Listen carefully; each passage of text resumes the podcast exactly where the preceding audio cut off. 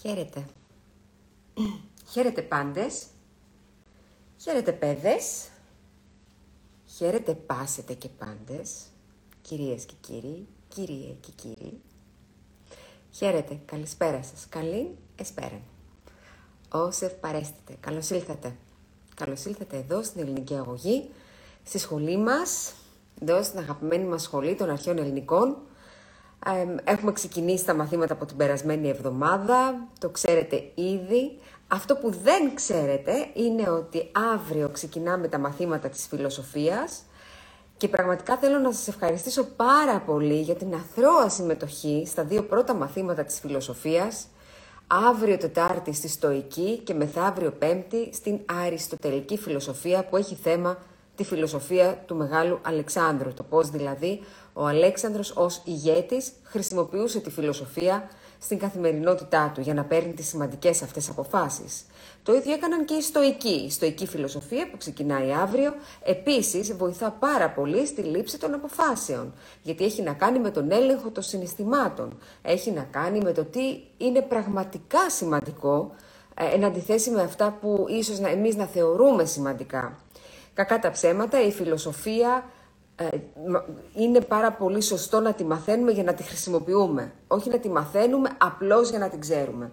Το ίδιο και με τα αρχαία ελληνικά μαθαίνουμε αρχαία ελληνικά για να τα χρησιμοποιούμε, για να χρησιμοποιούμε καλύτερα, να μπορούμε να έχουμε μεγαλύτερη ευγλωτία στα νέα ελληνικά, για να μπορούμε να διαβάζουμε τα κείμενα των προγόνων μας και να καταλάβουμε, να αγαπήσουμε, να εκτιμήσουμε, να θαυμάσουμε τον ελληνικό πολιτισμό όπως τον θαυμάζουν οι ξένοι σε όλη την υπόλοιπη γη και είναι πραγματικά κρίμα εμείς που είμαστε Έλληνες και που τα βλέπουμε όλα αυτά μπροστά μας κάθε μέρα, να μην τα ξέρουμε, να μην τα γνωρίζουμε, να μην τα εκτιμούμε, να μην τους δίνουμε και μεγάλη σημασία και όχι μόνο αυτό, να απεχθανόμαστε κατά κάποιο τρόπο την ίδια μας τη γλώσσα.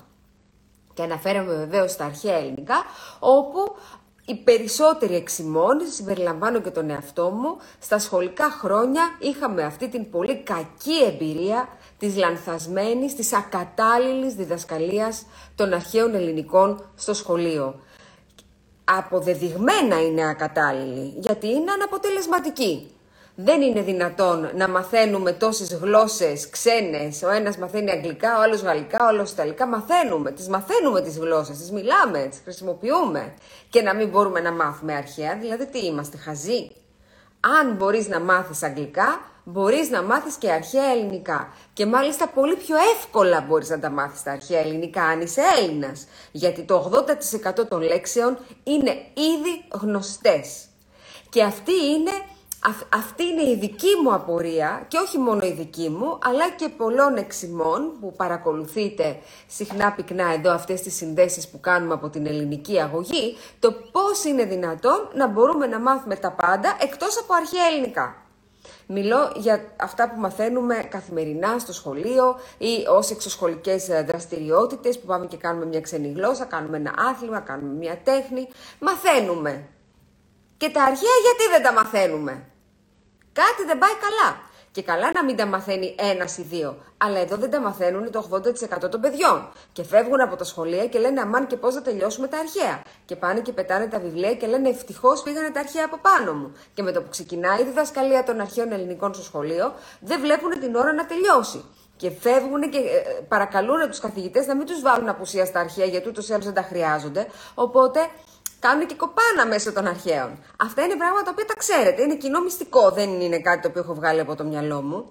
Πώς είναι λοιπόν δυνατόν να υπάρχει τόσο μεγάλη αγάπη και θαυμασμός για τα αρχαία ελληνικά στο εξωτερικό; Πώς είναι δυνατόν να έρχονται φέτος, ε, κατακλείστηκε η Ελλάδα από τα προγράμματα των ξένων φοιτητών που ήρθαν οργανωμένα από τα κολέγια τους, από τα πανεπιστήμια τους, από τις ε, διάφορες σχολές που παρακολουθούν είτε αρχαία ελληνικά είτε ανθρωπιστικές επιστήμες, μέρος των οποίων είναι και τα αρχαία ελληνικά.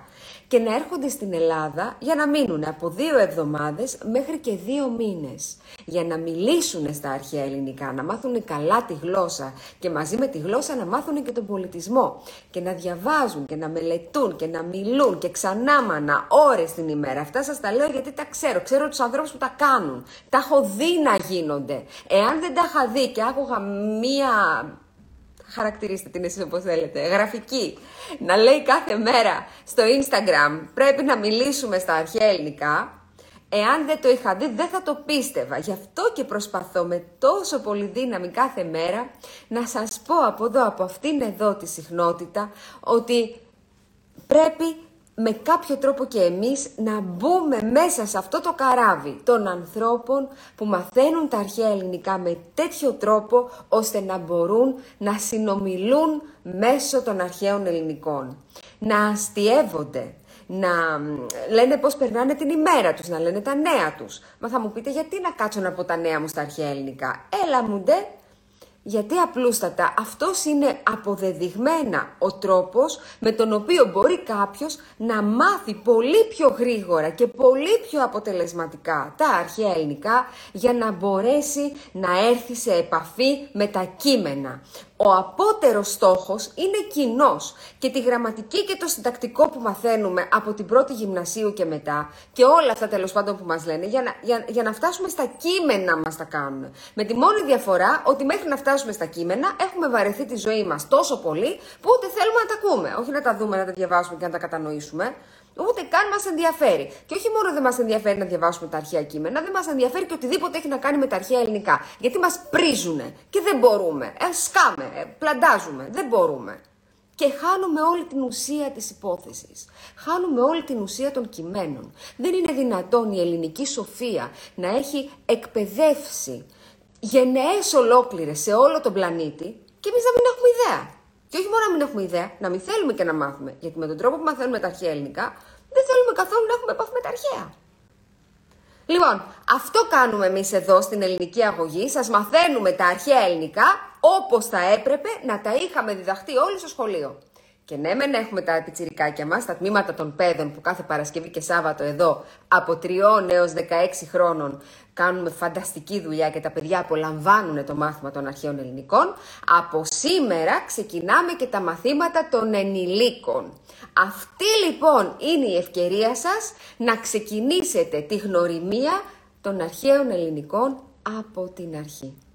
Δώστε μία ευκαιρία στον εαυτό σας και ξεκινήστε τα αρχαία ελληνικά.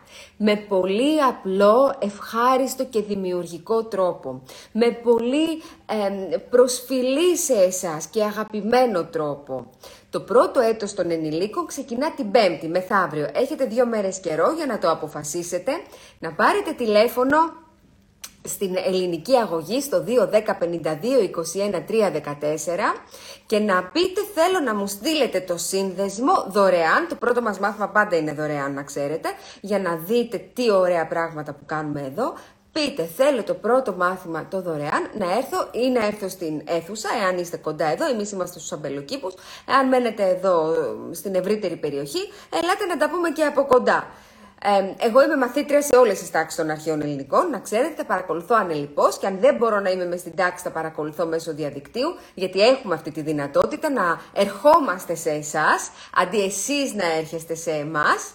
Και έτσι αποκτάμε την επαφή με τη γλώσσα μας ξανά και δεν μπορείτε να φανταστείτε πόσο όμορφο είναι να μπορείς να διαβάζεις τα κείμενα από το πρωτότυπο και να τα κατανοείς. Βεβαίως αυτό δεν γίνεται από την πρώτη μέρα να πάρεις τον Όμηρο να το διαβάσεις και να τον κατανοείς. Αυτό είναι το πιο δύσκολο κείμενο που υπάρχει. Στον Όμηρο καταλήγουμε. Υπάρχουν όμως άλλα κείμενα. Δεν είναι μόνο ο Όμηρος, ο Πλάτων, ο Αριστοτέλης, ο Θουκυδής. Αυτά είναι δύσκολοι. Υπάρχουν και άλλα. Πολύ απλά, πολύ εύκολα κείμενα, πρωτότυπα, με τα οποία ξεκινάμε τη διδασκαλία των αρχαίων ελληνικών. Και εύκολα, όταν λέμε εύκολα εννοούμε ότι είναι γραμμένα στην ελληνιστική κοινή διάλεκτο, έτσι, η ελληνιστική κοινή διάλεκτος, όπως σας λέω από εδώ συχνά πυκνά, είναι η πιο κοντινή στη δική μας νέα ελληνική γλώσσα. Η ελληνιστική κοινή, η γλώσσα των ελληνιστικών χρόνων. Είναι η γλώσσα των Ευαγγελίων που λέμε, είναι τα αρχαία της Εκκλησίας, για να σας το πω πιο απλά. Αυτά, μα από αυτά τα κείμενα ξεκινάμε. Και αυτά αρχαία είναι. Μην νομίζετε ότι αρχαία ελληνικά είναι μόνο τα ακαταλαβίστικα.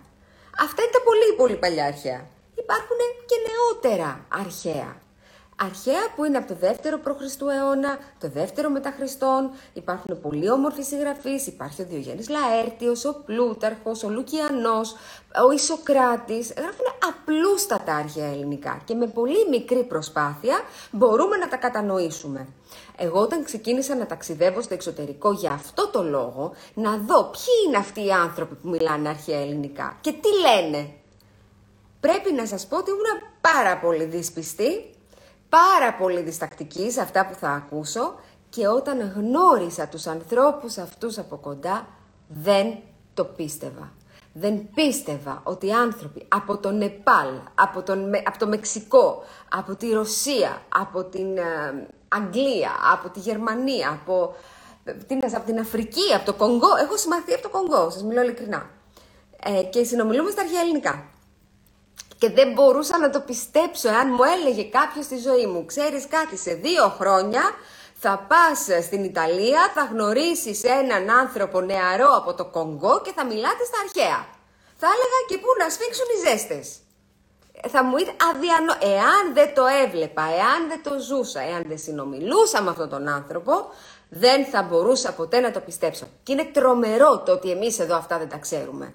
Ενώ θα πρέπει να είμαστε, να είμαστε οι πρωτεργάτες, να είμαστε οι πρωτοπόροι, να είμαστε μπροστά και οι υπόλοιποι να ακολουθούν. Ξέρετε πώς μας χαρακτηρίζουν έξω. Μας λένε τους φυσικούς ομιλητές των αρχαίων ελληνικών. Το ξέρετε; Λένε εμείς πρέπει να μάθουμε από εσάς, από τους φυσικούς ομιλητές των αρχαίων ελληνικών. Δεν είναι υπέροχο αυτό; Να μας χαρακτηρίζουν οι ξένοι ως φυσικοί ομιλητές των αρχαίων ελληνικών και εμείς να μην μπορούμε να αρθρώσουμε μια κουβέντα. Και άντε, που μπορούμε, δεν ξέρουμε ότι μπορούμε. Αυτό είναι το θέμα, ότι μας έχουν πείσει ότι τα αρχαία ελληνικά δεν είναι για μας τους κοινούς θνητούς, όχι. Τα αρχαία ελληνικά είναι μόνο για τους καθηγητές στο πανεπιστήμιο, τους ακαδημαϊκούς, τους πριτάνης και πολύ μεγάλους σε ηλικία εννοείται, άντρες συνήθως. Μόνο αυτοί επιτρέπεται να αγγίζουν το θέμα των αρχαίων ελληνικών. Και αυτοί οι άνθρωποι, οι περισσότεροι εξ αυτών, σου λένε δεν μιλιώνται τα αρχαία, Ξεχάστε το. Δεν υπάρχει. Και του λες, Μα κύριε καθηγητά μου, για πείτε μου, στα αρχαία ελληνικά πώς λέμε, πώς σε λένε; Και σε κοιτάνε. Λέει, δεν υπάρχει αυτό στα αρχαία ελληνικά. Μα πώς δεν υπάρχει; Οι άνθρωποι μεταξύ τους δεν ρωτάγανε ένα τον άλλο πώς το λένε. Τι κάνεις, πώς είσαι, τι θα κάνουμε σήμερα, πού θα πάμε, τι θα φάμε, τι καιρό κάνει έξω; Δεν τα λέγανε αυτά οι αρχαίοι. Δεν είμαστε καλά. Τα έχουμε βρει όλα, πρέπει να σας πω. Υπάρχουν όλα. Ε, ξεκι... Με αυτά ξεκινάμε τα μαθήματα. Έτσι ξεκινάμε. Μαθαίνουμε απλές λέξεις, απλούς διαλόγους. Δεν κάνουμε τίποτα διαφορετικό από αυτό που κάνετε όταν μαθαίνετε αγγλικά ή γαλλικά ή κάποια ξένη γλώσσα. Δεν μπαίνει η δασκάλα μέσα και σου λέει Πάμε, ξεκινάμε. Σέξπιρ. Να ζει κανείς να μην ζει. Τι λες παιδί μου, ξεκινάς, γεια σου, πώς σε λένε, το όνομά σου, ευχαριστώ, παρακαλώ, συγγνώμη, τέτοια. Έτσι ξεκινάμε τα αρχαία. Μόνο που για μας αυτά είναι τόσο εύκολα που τα μαθαίνουμε μέσα σε μερικά λεπτά. Όχι στο πρώτο μάθημα, στα πρώτα λεπτά του πρώτου μαθήματος και παίρνουμε μπρος. Αρχίζουμε και γλυκενόμαστε. Μας αρέσει πάρα πολύ αυτός ο τρόπος. Αρχίζουμε και το ψάχνουμε λίγο παραπάνω. Μετά ξεκινάμε και τις ασκήσεις μας. Μετά ξεκινάμε και τα κείμενά μας. Έχουμε την καταπληκτική μας καθηγήτρια εδώ, την Ευμορφία Καπόλου, που άμα τη δείτε θα τη λατρέψετε. Γιατί είναι ο πλέον καταλληλότερος άνθρωπος για να σας μάθει αρχαία ελληνικά και δεν θα σας αφήσει να φύγετε από εδώ αν δεν τα μάθετε. Θα κάτσει εκεί από πάνω και θα λέει πέσει το παιδί μου. Πάμε άλλη μία και θα τα μάθετε και θα την ευγνωμονείτε και σε λίγο καιρό θα βλέπετε τα ρητά, θα ακούτε τα ρητά που σας λέω και δεν θα χρειάζεται να βλέπετε τη μετάφραση ή για να το πω καλύτερα την νεοελληνική τους απόδοση. Δεν θα χρειάζεται, θα τα καταλαβαίνετε από μόνοι σας. Γιατί αυτή είναι η παραδοσιακή μέθοδος διδασκαλίας των αρχαίων ελληνικών από τότε που ξεκίνησαν να διδάσκονται σε όλο τον κόσμο. Σας μιλώ για τον ένα το 10ο αιώνα, εκεί όταν ξέρουμε ότι ξεκινήσανε σε όλα τα σχολεία να διδάσκονται οι κλασικές γλώσσες, τα αρχαία ελληνικά και τα λατινικά, θα διδάσκονταν με αυτή τη μέθοδο. Έχουμε μάλιστα βρει και το εγχειρίδιο, το βιβλίο του Ιωάννης Ποζέλιους. Ο Ιωάννης Ποζέλιους ήταν ένας δάσκαλος, καθηγητής μεγάλος σε ένα από τα πανεπιστήμια της Γερμανίας, που είχε γράψει το δικό του εγχειρίδιο απλών καθημερινών διαλόγων στα αρχαία ελληνικά και στα λατινικά. Το έχουμε αυτό εδώ στην ελληνική αγωγή, το χρησιμοποιούμε πολλές φορές, το συμβουλευόμαστε. Η αληθής, η αληθής μέθοδος διδασκαλίας των αρχαίων ελληνικών εστί η παλαιά μέθοδος, εστί το λαλήν, το αναγυγνώσκιν, το διαλέγεστε. Αυτή εστί η αληθής μέθοδος. Η νέα μέθοδος εστί η γραμματική μέθοδος. Ουκαρέσκημη.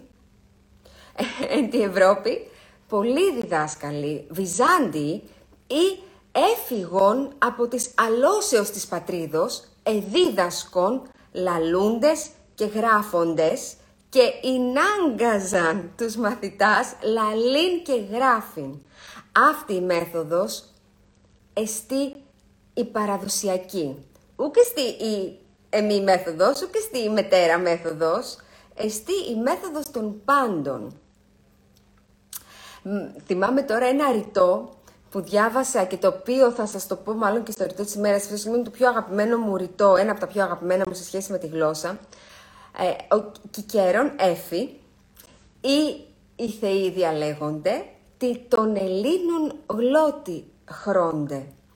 Ή οι θεοί διαλέγονται τι των Ελλήνων γλώτη χρώνται. Εάν οι θεοί συνομιλούν μεταξύ τους, τότε χρησιμοποιούν την ελληνική γλώσσα. Φανταστείτε πόσο πολύ λατρεύανε την ελληνική γλώσσα οι Ρωμαίοι, που ένας από τους μεγαλύτερους ε, φιλοσόφους, ρήτορες ε, της Ρώμης, ο Κικέρον, έλεγε ότι αυτή είναι η γλώσσα των θεών. Και αν οι θεοί συνομιλούν μεταξύ τους, τότε σίγουρα μιλούν στα ελληνικά. Μιλούν, χρησιμοποιούν τη γλώσσα των Ελλήνων. Αυτά είναι πράγματα τα οποία δεν πρέπει να μεγαλώνουμε και να μην τα ξέρουμε.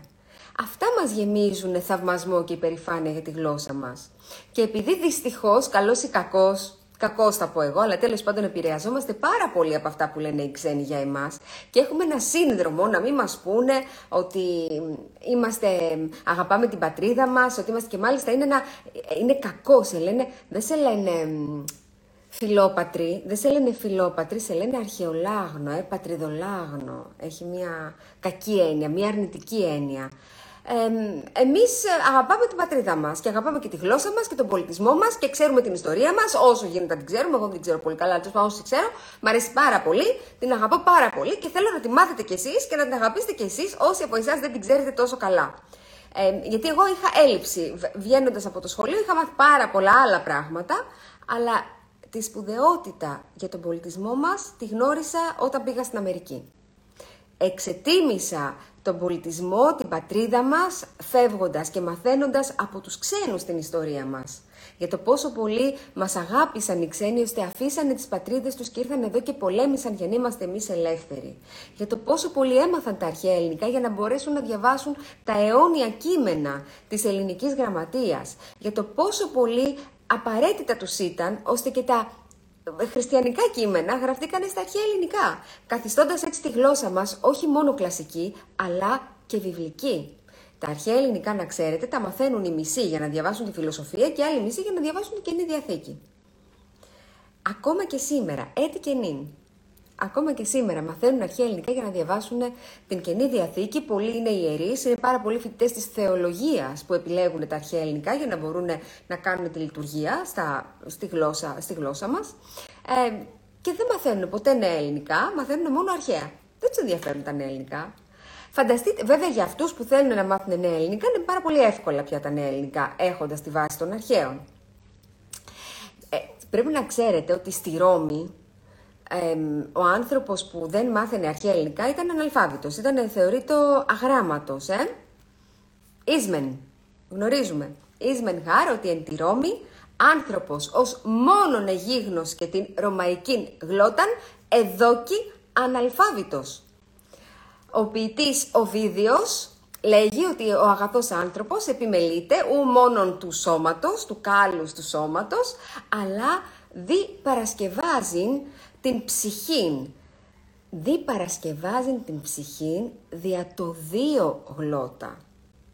Φανταστείτε τι λέει, ότι πρέπει να παρασκευάζουμε την ψυχή μας, την προετοιμάζουμε, μαθαίνοντας και τις δύο γλώσσες, ότι είναι καλό για την ψυχή μας, ότι γινόμαστε ενάρετοι, γινόμαστε αγαθοί άνθρωποι, ότι μας κάνει καλό να ξέρουμε τις δύο γλώσσες, για την ψυχική μας υγεία. Τα λέω ο Βίδιος αυτά, ε, φοβερό. Και φανταστείτε τώρα εμείς που είμαστε Έλληνες, εμείς δε είμεθα Έλληνες, και δει μας μάλιστα γιγνώσκην την παλαιάν γλώταν, και είναι μάθομεν ραδία και συντομοτάτη οδός εστί λαλήν την γλώταν των ημετέρων προγόνων. Οι Ρωμαίοι και τι είναι οι δεσπότε της τότε γης και αυτοί ετήμων και εθαύμαζον την σοφία νημών των Ελλήνων. Φανταστείτε, από τότε οι Ρωμαίοι, ε, παρόλο που οι Έλληνες ήταν, ε, τους είχαν ε, κατακτήσει. Οι Ρωμαίοι ήταν οι κατακτητές και το πρώτο πράγμα που κάνουν οι κατακτητές σε μια χώρα τι είναι, τους απαγορεύουν τη γλώσσα. Οι Ρωμαίοι όχι μόνο δεν μας απαγόρευσαν τα ελληνικά, αλλά μας πήραν ως δασκάλους μα, εμάς τους Έλληνες, έτσι, μας επέλεξαν ως δασκάλους για να διδάξουμε στα παιδιά τους την ελληνική γλώσσα, τη γλώσσα των κατακτημένων. Για κοιτάξτε λοιπόν τι μεγάλος πολιτισμός και σπουδαίος ήταν και αυτός. Επέλεξαν να πάρουν τους Έλληνες, τους κατακτημένους Έλληνες τότε, για να διδάξουν στα παιδιά τους τα αρχαία ελληνικά. Είναι δυνατόν εμείς τώρα, στην κατάσταση που είμαστε, που είμαστε μια χαρά ελεύθεροι άνθρωποι, δόξα τω Θεώ, και όλα μας πάνε μια χαρά να χτυπήσω ξύλο να μην μπορούμε να μάθουμε πέντε λέξεις στα αρχαία ελληνικά, να μην μπορούμε να μάθουμε λίγο, λίγο, τι, οι λέξεις είναι τόσο πολύ στενές συνδεδεμένε η μία με την άλλη. Λίγο ετοιμολογία, τα ξέρετε αυτά. Βλέπεις μία λέξη, δεν σου λέει τίποτα, αρχίζεις το πιάνει λίγο από εδώ, το πιάνει λίγο από εκεί, κάτι καταλαβαίνεις. Τι πρέπει να κάνουμε, πρέπει να ασχοληθούμε. Πρέπει να αφιερώσουμε λίγη ώρα μέσα στην εβδομάδα για να το μάθουμε ευχάριστη ώρα. Καταρχάς, κάνουμε πάρα πολύ καλό στο μυαλό μας. Διαβάζουμε, ενεργοποιούμε πάρα πολλές συνάψεις του εγκεφάλου. Όχι επειδή κάνουμε αρχαία, αλλά επειδή μαθαίνουμε κάτι καινούριο. Αυτό ξέρετε τι γίνεται. Μαθαίνοντας κάτι δύσκολο καινούριο, ενεργοποιούνται πάρα πολλές συνάψεις στον εγκεφαλό μας. Αυτό είναι γνωστό. Μεταγνωρίζουμε ανθρώπους που έχουν τα ίδια ενδιαφέροντα. Διαβάζουμε κείμενα τα οποία μόνο να μας προσφέρουν καλό έχουν. Και αυτό γίνεται κάθε Πέμπτη, αρχής γενομένης από μεθαύριο, στην ελληνική αγωγή εδώ, στο τμήμα των ενηλίκων με την ευμορφία Καπόλου. 6 με 9 είναι το μάθημα, τρεις ωρίτσε, περνάνε σαν νερό, ούτε που θα το καταλάβετε. Δεν έχετε δουλειά για το σπίτι, δεν έχετε να διαβάσετε κάτι. Αν θέλετε να διαβάσετε, βεβαίως δεν θα σας το απαγορεύσουμε. Αλλά δεν είναι υποχρέωση να διαβάζετε κάτι ή να κάνετε εργασίες, απλώς να παρακολουθείτε το μάθημα. Και αν η Πέμπτη το απόγευμα σας πέφτει λίγο βαριά, είναι λίγο ακατάλληλη, γιατί μπορεί να τελειώνετε εκείνη την ώρα τη δουλειά σας και να μην μπορείτε μετά από τόσες ώρες δουλειάς, εργασίας να έρθετε και στην ελληνική αγωγή, μπορείτε να παρακολουθήσετε το μάθημα από το σπίτι σας.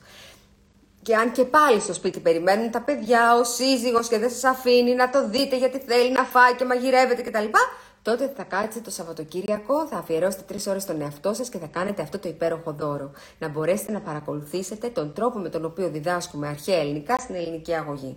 Με τόσο πολύ απλό, όμορφο, γλυκό τρόπο να σας εντάξουμε στα αρχαία ελληνικά κείμενα, να μπορείτε. Από το πρώτο μάθημα ξεκινάμε κείμενα. Μην νομίζετε ότι καθόμαστε με τα κατεβατά του, τα ρήματα και τους αρχικούς χρόνους και κάποια στιγμή προς τα Χριστούγεννα μπαίνουμε και σε κανένα κείμενο. Τα κείμενα ξεκινάνε αμέσως. Και το θαυμαστικό αυτό είναι ότι οι μαθητές μέσα στην τάξη εκπλήσονται που με το που παίρνουν το αρχαίο κείμενο το καταλαβαίνουν. Γιατί, γιατί το κείμενο είναι επελεγμένο, είναι ένα συγκεκριμένο κείμενο που το καταλαβαίνουν όλοι και είναι στα αρχαία ελληνικά. Αλλά έτσι ξεκινάμε. Ξεκινάμε με αυτά που ξέρουμε και πάμε λίγο σιγά σιγά προς τα πίσω και λίγο λίγο προς τα πίσω και λίγο λίγο προς τα πίσω και χωρίς να το καταλάβετε μαθαίνετε αρχαία ελληνικά και θα μου πείτε και εσείς αυτό που μου λένε όλοι οι μαθητές εδώ και δεν θα βαρεθώ ποτέ να το ακούω, μα γιατί αυτά δεν μας τα κάνανε ποτέ στα σχολεία; Γιατί δεν τα ξέρουν η απάντηση; Όχι γιατί έχουν κάποιο θέμα οι άνθρωποι. Δεν τα έχουν διδαχτεί ποτέ, γι' αυτό δεν τα ξέρουν. Άμα τα είχαν διδαχτεί και εκείνοι θα τα ξέρανε. Όπως και εσείς τώρα θα τα διδάξετε, θα τα διδάξετε στα παιδιά σας, σιγά σιγά. Λέγε, λέγε εγώ, θα λέτε, θα λέτε κι εσείς και σιγά σιγά όλο αυτό θα γίνει ένα τεράστιο κύμα από ανθρώπους που θα αναρωτιούνται γιατί αυτά δεν τα μαθαίνουμε στα σχολεία; Και τότε θα αλλάξουν τα σχολεία. Και τότε θα αλλάξει το σύστημα. Όταν εσείς το ζητήσετε, όταν τα παιδιά σας το ζητήσουν. Εφόσον είμαστε όλοι επαναπαυμένοι και λέμε «Ε, τα αρχαία είναι βαρυτά, είναι άχρηστα, είναι πεθαμένα, είναι ό,τι να είναι» ε, και δεν πειράζει, μια ψυχή που είναι να βγει, ας βγει να τελειώνουμε και το παίρνουμε σαν αντιβίωση στο μάθημα των αρχαίων ελληνικών, πρέπει να αναρωτηθούμε και πρέπει να το επικοινωνήσουμε αυτό το πράγμα. Γιατί δεν μπορούμε να μάθουμε αρχαία; Γιατί δεν μας μαθαίνετε αρχαία, όπως θα μαθαίνουν οι ξένοι στο εξωτερικό; Γιατί εμείς που είμαστε Έλληνες να μπορούμε να μάθουμε αγγλικά και να μην μπορούμε να μάθουμε αρχαία ελληνικά, που είναι η βάση της γλώσσας μας; Γιατί γίνεται όλο αυτό; Γιατί έρχονται οι ξένοι και διαβάζουν τις επιγραφές και τις καταλαβαίνουν και εμείς δεν μπορούμε; Και όχι οι ξένοι φιλόλογοι και οι καθηγητές, οι ξένοι γενικώς. Γιατί κάνουν αρχαία ελληνικά στο σχολείο. Αν δείτε στην Ιταλία υπάρχουν 800 κλασικά λύκεια. Κάντε τον πολλαπλασιασμό με χίλια παιδιά το καθένα. Δείτε πόσα παιδιά αποφυτούν κάθε χρόνο από την Ιταλία γνωρίζοντας τέλεια αρχαία ελληνικά και λατινικά, αλλά και αρχαία ελληνικά. Στην Αγγλία άλλα τόσα. Υπάρχουν, γίνεται χαμό στην Αγγλία με τα αρχαία ελληνικά. Γερμανία, μην το πιάσω στη Γερμανία τι γίνεται. Στην Ισπανία, δεν φαντάζεστε τι γίνεται. Εχθές, αν μπείτε λίγο στο, στο Facebook μου, ε, θα δείτε, ο, στο λογαριασμό μου, ε, θα δείτε ότι κάθισε εκεί σιγά σιγά και μετέφρασε ένα πολύ μικρό, η αλήθεια είναι άρθρο, του Χωσέ Λουίς Ναβάρο, ενός καθηγητού των αρχαίων ελληνικών, μεγάλου ανθρώπου σε ηλικία, ο οποίος έγραψε ένα άρθρο σε μια ισπανική εφημερίδα, λέγοντας ότι αυτές τις ημέρες με την κηδεία της Βασίλισσας Ελισάβετ, ακούω όλους τους δημοσιογράφους και τους ανταποκριτές του ισπανικού τύπου να αναφέρονται στο φέρετρο, οι, οι Ισπανοί έχουν μια άλλη λέξη για το φέρετρο, αλλά ειδικά για την κηδεία της Ελισάβετ, το φέρετρο το ονόμαζαν φέρετρο, με την ελληνική λέξη. Ε, χρησιμοποιούσαν την ελληνική λέξη για να περιγράψει το φέρετρο. Και εκείνος έκανε την ετοιμολογία από το φέρω, από το μεταφέρω, σηκώνω και εξηγούσε τι ακριβώς σημαίνει το φέρετρο και γιατί αυτή η λέξη ήταν η πιο κατάλληλη για να χρησιμοποιήσουν οι ξένοι, ε, οι Ισπανοί, συγγνώμη, ανταποκριτές, χωρίς να τη γνωρίζουν. Και από πάνω βεβαίως είχε το περίφημο ρητό Είμεθα όλοι Έλληνες. Έτσι, γιατί μην ξεχνάμε και ο Ισοκράτη έλεγε ότι οι Έλληνες δεν είναι μόνο αυτοί που γεννήθηκαν στην Ελλάδα, αλλά είναι αυτοί που συμμετέχουν της ελληνικής παιδείας. Είναι κάτι το οποίο και εγώ το πιστεύω πάρα πολύ. Μπορεί μέχρι πριν από λίγα χρόνια να μου φαινόταν υπερβολικό, αλλά όταν γνώρισα όλους αυτούς τους ανθρώπους που μαθαίνουν αρχαία ελληνικά καλύτερα από εμάς, που επιμένουν και τα αγαπούν πολύ περισσότερο από εμάς και τους είναι και πολύ πιο δύσκολα. Γιατί εμείς πάει στα κομμάτια την αλφάβητο την ξέρουμε. Βλέπουμε μια αρχαία λέξη, ξέρουμε πώς διαβάζεται. Αυτή πρέπει να μάθουμε από την αρχή την αλφάβητο. Για δείτε λοιπόν Μπορεί να μην ξέρετε πώς λέμε στα αρχαία ελληνικά, πώς σε λένε, αλλά αν εγώ σας πω τώρα τι σε όνομα εστί, αμέσως θα καταλάβετε ότι σας ρωτάω το όνομά σας. Εάν πω έναν Ισπανό που δεν ξέρει νέα ελληνικά τι σε όνομα εστί, θα με κοιτάει. Και αυτοί οι άνθρωποι κάθονται και τα μαθαίνουν καλύτερα από εμάς. Και σε όλη τη γη. Έχω γνωρίσει ανθρώπους, σας λέω, από την Κίνα, την Ιαπωνία, την Αυστραλία.